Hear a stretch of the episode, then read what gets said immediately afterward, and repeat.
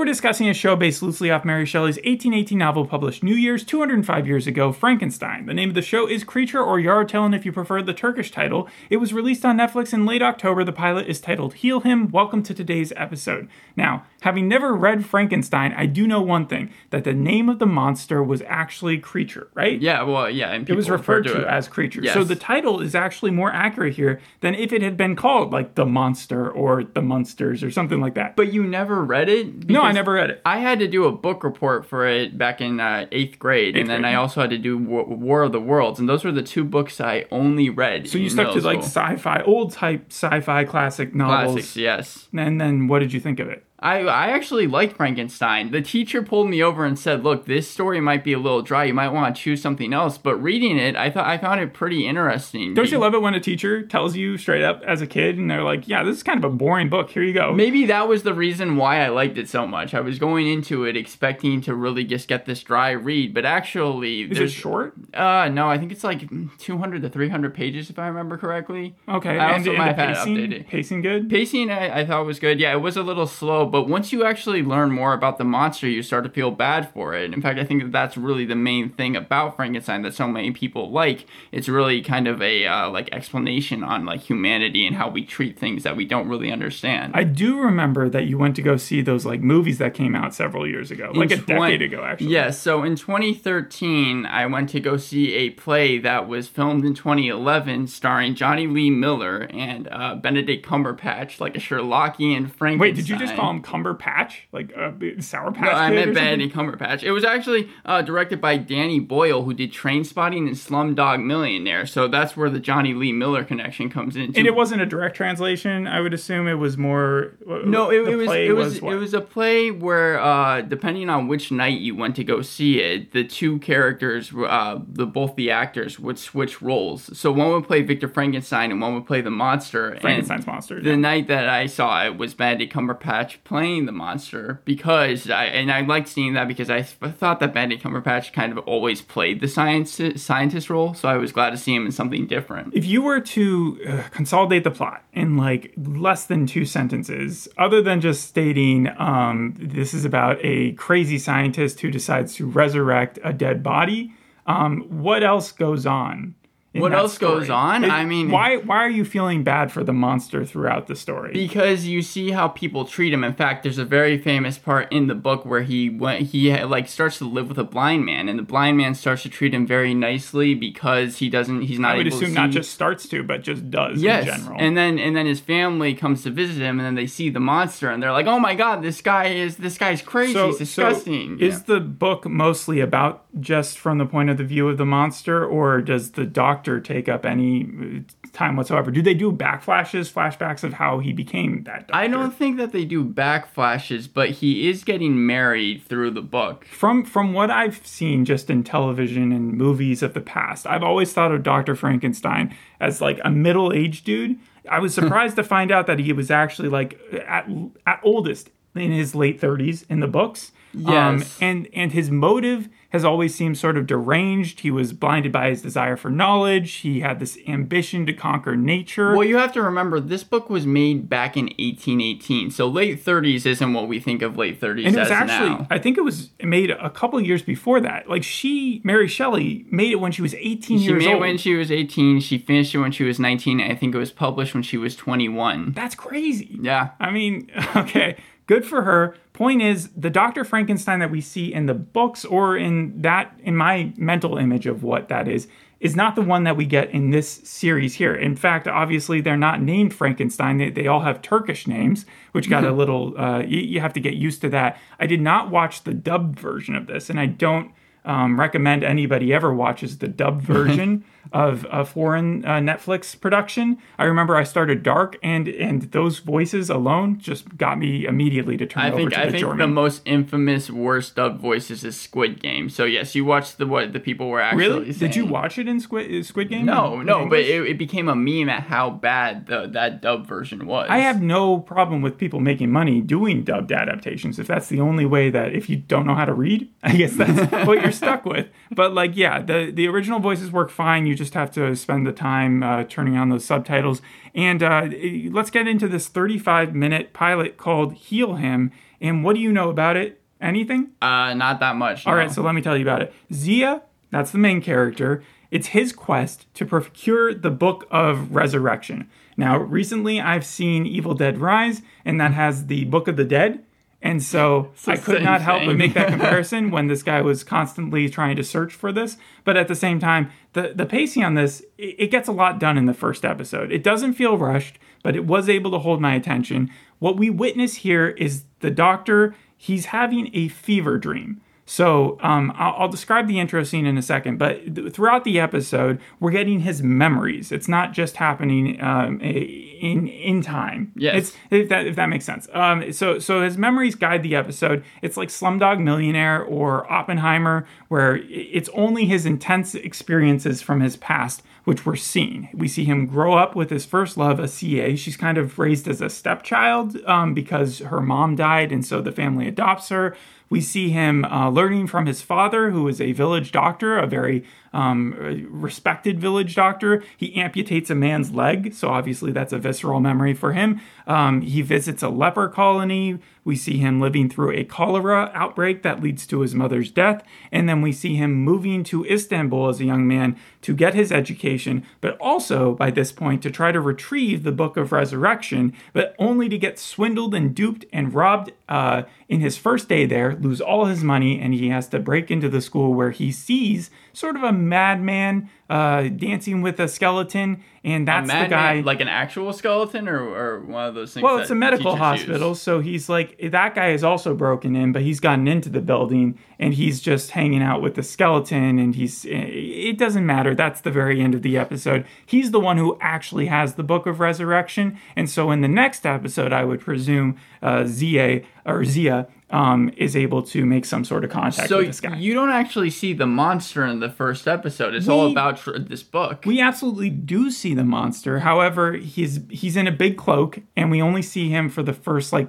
three minutes. So in the first five minutes, we get this very snowy landscape. Um, these this captain and his crew are in the mountains, the snowy mountains, and uh, they're treasure hunters. They're have you ever seen those people who use like the tennis rocket tennis rackets as like their shoes? For like snow boots? No. Okay, well, that, that's like an old timey type thing. But like, yeah, they have the old ty- type snow boots and they're trudging through the snow. It's uh, nighttime. They're in the forest, and this uh, big guy with uh, Zia um, comes in and drops Zia onto the snow and says, "Heal him." And that's the monster. And then the monster goes scurrying up into the woods. Oh, and these guys. So, okay, so the monster is bringing. This seems like it would be the end of the book because I'm just gonna spoil the end of the book. What, what happens is, is that the monster decides to commit suicide once he learns that Victor Frankenstein is dead. But here it seems like they're almost twisting that, where the monster is trying to get him help before he dies. Yes, and it doesn't seem like Zia is going to die because even though they're a military group or treasure hunters, they do seem to have some idea of how to heal this guy. They take him, he's very feverish. They start like rubbing snow on him. They kind of do what you'd see in an ER episode where they rush him into a tent and then everybody sticks their hands on him and they're just rubbing him down with snow because they know that they have to just cool his temperature despite the fact that it's like negative whatever degrees Yeah, outside. So that's the first few minutes. But then it's where uh, Zia starts talking in his sleep that we get the backflashes um, eh, that continually happen and, and we learn more about his life. And what I really like is that we, instead of with the Dr. Frankenstein, where he comes across um, a little insensitive to humanity, like all he cares about is wanting to be the best, the smartest. Yep. He wants to, again, conquer nature.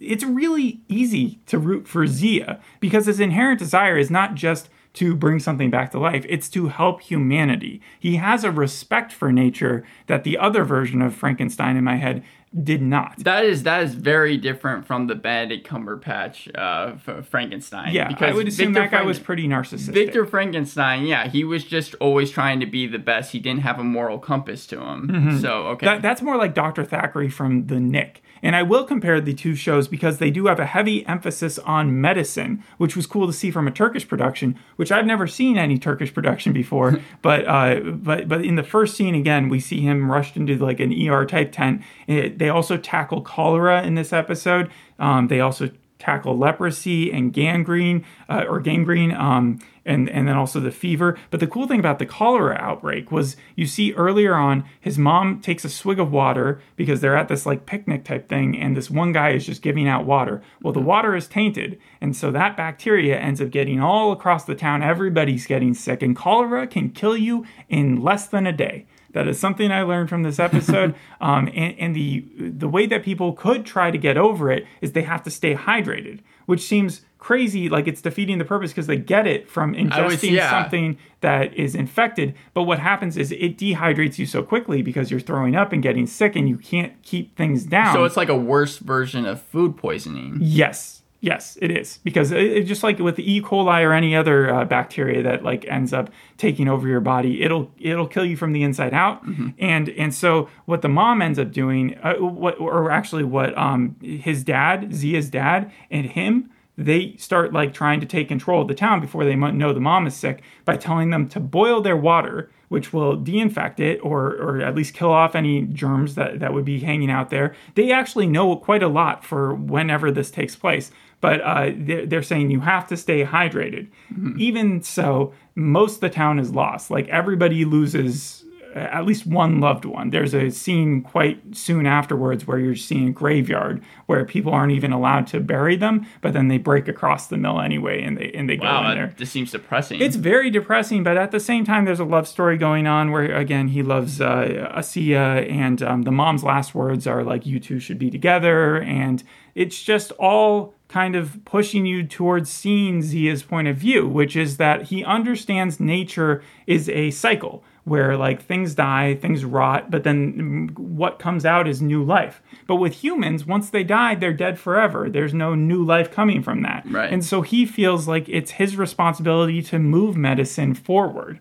You know, he wants to expand it. He wants to look also at the stuff that's been kind of uh, shoo-shooed by Western medicine, like- like what? Eastern Eastern medicine. That's where he comes across the, the wanting to find the book of the uh, resurrection or Mm-hmm. whatever, because he knows that there's like mystics and soothsayers who have uh, long been kind of dismissed um, but who at one time were highly respected as well. So he's saying, why can we not do this as well? And his dad is like, I'm the best doctor around, and he is.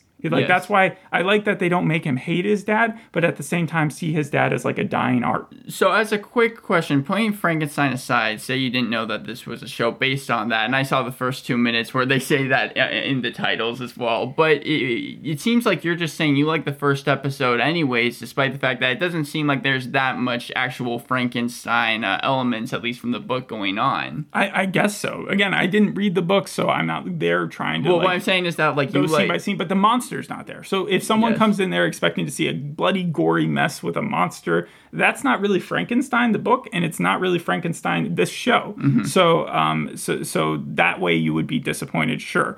Like I said before, though, the creature, as they put it, because they don't know what that is. So they're not, he has to tell them within the first few minutes, he's like, uh, that's a dead body that I resurrected. That's like the one coherent thought he has before he passes out. So you know for sure that he's found the Book of Resurrection from the very beginning of the story. Where we leave it in the backflashes, he is still at medical school. He hasn't even taken his first class. He's writing a letter to his love, um, uh, to, to Asiya, and then he's also meeting this guy, this madman. But like in the future, he's definitely already obviously brought this guy back to life. Okay. And I don't know how many years have gone by since he still looks pretty young. But like I said before, he's only in his late 30s in the book. Right. Yes, By the yeah. time that he perishes. So I don't know if they're going to have him perish here, but it seems like it's it's it's almost got an optimistic note to it where I would be a little surprised in this miniseries if they just kill him off. I don't think it's a straight it's a loose based adaptation. The the the uh, treasure hunters. I don't know what they're looking for either. They may be looking for the book. They may be looking for something else in these snowy mountains. But what they find, um, you know, what they might be looking for. They might be looking for the monster. Maybe maybe they've been given. Because they are army people, so maybe they were uh, sent out to kill it. so they were looking for the monster. The monster showed Nah, up. maybe maybe maybe I'm. Because if they saw the monster, I feel like they they were debating whether or not it was a jinn, which means that they're Muslim because that's more of a a, a spirit in in that sense. Yeah. Right. Okay. So, over. So like, what were the pros and cons? What What do you think worked? What What did not? Well, like I said, it's easy to root for the main character, which is always nice. The decor, um, the art uh, form. Like I stayed through the credits because it was so short of an episode, and I found out some interesting things. For for instance, this, stylistically, they had a huge art team, which showed because of the costuming and, and everything. But they also had a horse, dog, mouse, wolf, dog trainer. Like all different separate trainers. yeah, you have to have trainers on set whenever you have any but type for of a wolf dog trainer, like what what would your how do you become a wolf dog trainer? Um, they also had a calligraphy consultant. Um, they also had uh, just a ton of like harp, orchestra, bassoon, um, uh, music in the background. Uh, no anachronistic um, pop music like in Dickinson. it reminded me the the dreariness and the setting of it. Uh, Great Expectations when, Yes. we, when we did that. Um, it- but that was set in 1812 and 18 to 1840. And the real, like, I don't know if I would call it con because it's, I, I don't really have a con with the plot, but I do have an issue with the time period slash setting. I cannot lock it down. And I tried so hard. I will show you how much I tried. So the book itself takes place in 1700s. I Yes. looked that up. Yep. All right.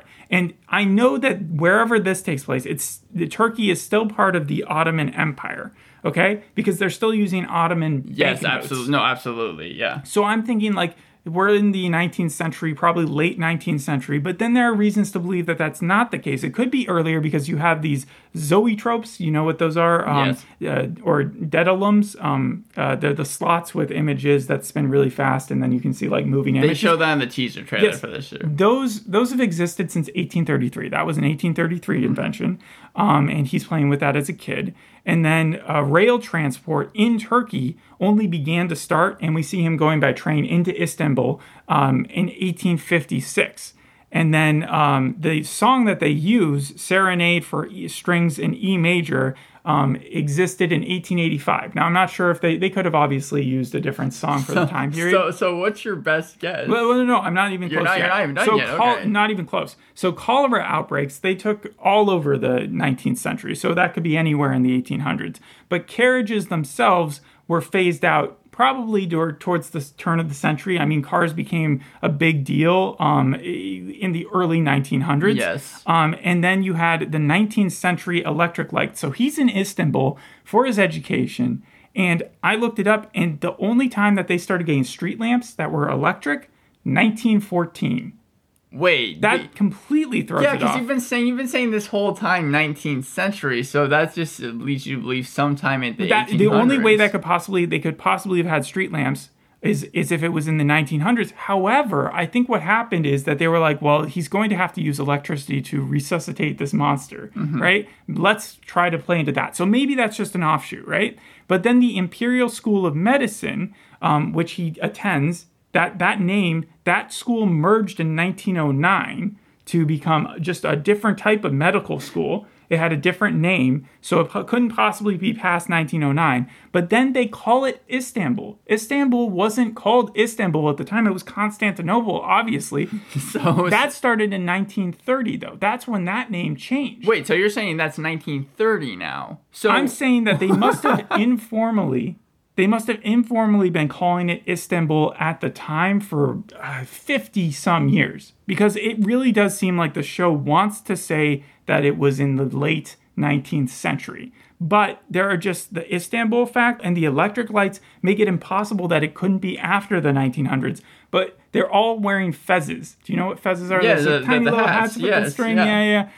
The it, did you know that they're actually illegal in Turkey? They became illegal in 1925, five years before it was called Istanbul. Everybody's wearing them in the show, so they poss- it, it couldn't possibly be be before 1925. My point is, there's been a mistake. That someone So- someone so- didn't stay accurate. The only the main two things are the fact that they continually call it Istanbul, and then also um, the street lamps are, are around there. I think if they get rid of those two things, they would be fairly set in the 1880s. or even though they had all those people working on the show with all the trainers and and, uh, and Yeah. everything, they weren't able to get the time period. or maybe they just like, assumed correct? like no one would really look into it and the people would suspend their disbelief which they should because other than that the show's pretty good you you will get that ooh factor when um, you're thinking about how close he was with who's sort of his sister Mm-hmm. at this point because they met each other when they were like seven years old, and then they were raised in the same house, and then they became lovers. Like that just I was seems. wondering. I mean, how this is back in the to be. 1800s. Well, I was wondering how that was going to be because in the teaser trailer it shows them kissing, and then it shows I think what you're talking about the Zoe tra- uh, was it zoetropes or Zoe's machines? zoetropes. yeah, Zoe tropes. He actually and- makes one at one point. Yeah, well, and I think that uh, in the teaser one is the one that he, they show which one he makes, and he's right next to her the whole time. So I was wondering how they were going to explore that romance angle because you need it in a show that's talking about Frankenstein. It's also nice that they don't have the Scrooge thing where he screws up that love Uh-huh. interest early on and we're watching their breakup. Really, when he goes to off to, for his education, they're still tight. Like he's still going to write her. It, it seems like their relationship is stable. So they're subverting your expectations there and they're subverting your expectations where he doesn't hate his parents. There's no like huge uh, squabble between the two of them and it just makes it seem like you can you can have a main character that doesn't have as many issues but clearly is still being like going down the wrong path because like he, he shouldn't want the book of resuscitation like it's not going to do him any favors it's obviously going to lead to trouble but like he's still going to go for it. So for what it would you give the show out of I'm giving 10? it a seven point five out of ten. if I had more time to watch it, I would watch the rest of the the other seven episodes, but I don't, so I, I can't. uh, Netflix has continually been testing Turkish series the past few years, and this is exactly what they're doing here because you've had The Tailor, then Shahmaran, and The Club. Those are three Turkish series that have done really well on Netflix, and so uh, and that's the reason why they decided to make it. very well show. in their in their own uh, countries, I or think very just well in term European. view, I think I think in term viewership wise, just kind of across the board. I don't know in the U.S. that many people who have recommended it. The re- well, I say this because they did shoot in Istanbul, and did you know that uh, it was actually the second largest city in the country in which they shot? But Istanbul, over the years, has had so many structural changes that it's become a global media capital. In fact, this joins the likes of a lot of different movies: Murder on the Orient Express, 1974 and 2017, The Equalizer 2, The Night Manager, Skyfall, The World Is Not Enough, Tyrant, Downsizing, Argo. That's uh, those were all shot in Istanbul, and it seems like I know that you were saying that Netflix was trying to go into Africa when we did the Brave ones, uh, when they were trying to shoot Nigeria? there. But it just seems like they're trying to go global at this point because again, they're, it seems like they're really trying to per- uh, push Turkish. I don't know with with Erdogan and his government uh, whether or not that's going to continue or if it has continued over the last year or so. But I mean, let's hope. Yeah, I guess. And this show has gotten mixed reviews, or it seems like wherever you wherever you go for reviews, it, it seems to vary. Because as a 6.9 on IMDb, it doesn't have a tomato meter yet, but Decider said skip it, and then the Midgard Times said everything is. Why did they say skip it though? They said that it was overwrought and disjointed. And I'm a little surprised to hear you say that you like the pacing for the show because even places that have liked it, such as like Common Sense Media, uh, which gave it three out of five stars, said that the pacing is kind of slow for all the Slow? episodes. Yeah. again, the first episode's 35 minutes, so how much can you really complain about? If they had tried to put in his full backstory in the set in like 70 minutes, I probably would have gotten a little bored. Um, but that's why I thought the second episode was going to concentrate, and then that he wake up by like the third episode, and then we'd see like a monster type thing. So it might get worse if they just try to linger on his backflashes for too long. But the main character, Zia, he's actually a rising star in Turkey, it seems like, because he was in the uh, Turkish adaptation of the OC, uh, the Fox show, back in like 2001. And then he got critical acclaim for his role, I think, in 2018 for a show called The Miracle.